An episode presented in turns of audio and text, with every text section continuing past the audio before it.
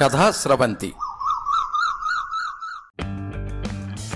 తనదాకా వస్తే కథ రచన శ్రీ కాళిదాసు సుబ్బయ్య వినిపిస్తున్నవారు శ్రీమతి పప్పు సుశీల నిర్వహణ సహకారం శ్రీ ములగాడ సురేష్ కుమార్ సాంకేతిక సహకారం శ్రీ పప్పు వరుణ్.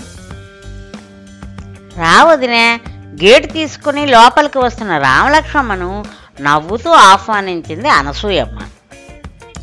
హాల్లోకి వచ్చి కుర్చీలో కూర్చోగానే ఫ్యాన్ వేసి గ్లాసు మంచినీళ్ళు తెచ్చి ఇచ్చి వదినా మా గణపతి పెళ్ళి విషయం ఏం చేశావు? వెంకమ్మ గారి మనవరాలి విషయం ఏమైనా వాకప్ చేశావా? ప్రశ్న మీద ప్రశ్నలు వేసింది అనసూయమ్మ. అమ్మాయి నేను మాట్లాడాను. వాళ్ళ అమ్మాయిని గవర్నమెంట్ ఉద్యోగకే ఇస్తామని చెప్పారు. రామలక్ష్మమ్మ మాటలు పూర్తి కాకముందే ఏం వదినా పౌరోహిత్యం చేసే వాళ్ళు మనుషులు కాదా? దాని మీద వచ్చేది ఆదాయం కాదా?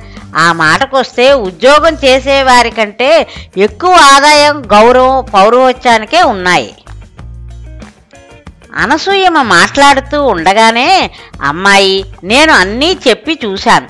కానీ వాళ్ళు సుతరామం పురోహితుడికి పిల్లనివ్వడానికి ఒప్పుకోవడం లేదు. సరే వీళ్ళు కాకపోతే మరొకరు.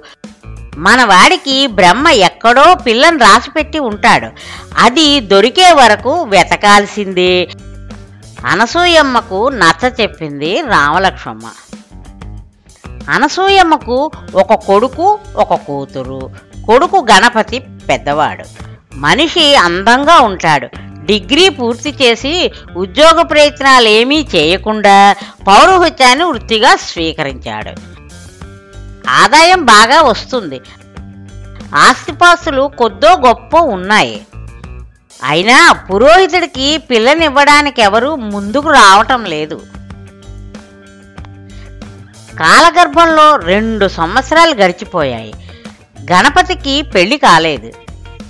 చెల్లెలు పెళ్ళిడికొచ్చింది. ఈ ఇద్దరి పెళ్ళి విషయము అనసూయమ్మకు దిగులుగా ఉండి రాత్రులు నిద్ర సరిగా పోవటం లేదు. వాకిట్లో గేటు చప్పుడైతే ఎవరా అని చూచినా అనసూయమ్మ లోపలికొస్తున్న రామలక్ష్మణు రావదినా మరీ నల్లపూసవైపోయావు అంటూ లోపలికి ఆహ్వానించింది.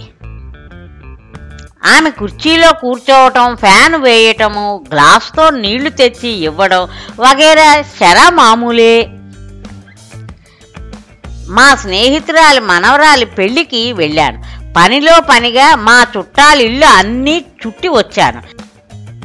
అక్కడే మన గణపతికి ఓ మంచి సంబంధం చూసొచ్చాను అంటూ ఆగింది రామలక్ష్మమ్మ. కాఫీ తెస్తానుండొదినా అని లోపలికెళుతున్న అనసూయమ్మను ఆపి అమ్మాయి మా చుట్టాలమ్మాయి చక్కగా ఉంటుంది. మన వాడికి సరైన ఈడు జోడు. వంట వార్పు వచ్చు. పైగా డిగ్రీ కూడా చదివింది. చెప్తున్న రామలక్ష్మమ్మ నాపి మా వాడిది పౌరవోత్సవం చెప్పావా? అని అడిగిన అనసూయమ్మతో అన్నీ చెప్పాను. వాళ్ళు ఒప్పుకున్నారు. కానీ ఓ షరతు పెట్టారమ్మాయి. షరత అని నోరు తెరిచిన అనసూయమ్మతో పెద్ద షరత ఏమీ కాదు. నీకు కాబోయే కోడలి పినతల్లి కొడుకుకు నీ కూతురుని అడిగారు. అబ్బాయి ఏం చేస్తాడు వదినా అబ్బాయి ఎంఏ పాస్ అయ్యాడు. మన అమ్మాయికి చక్కని ఈడు జోడు. ఉద్యోగానికి వెళ్ళకుండా సొంత ఊళ్ళోనే పురోహితం చేసుకుంటాడు. అన్నీ బాగానే ఉన్నాయి.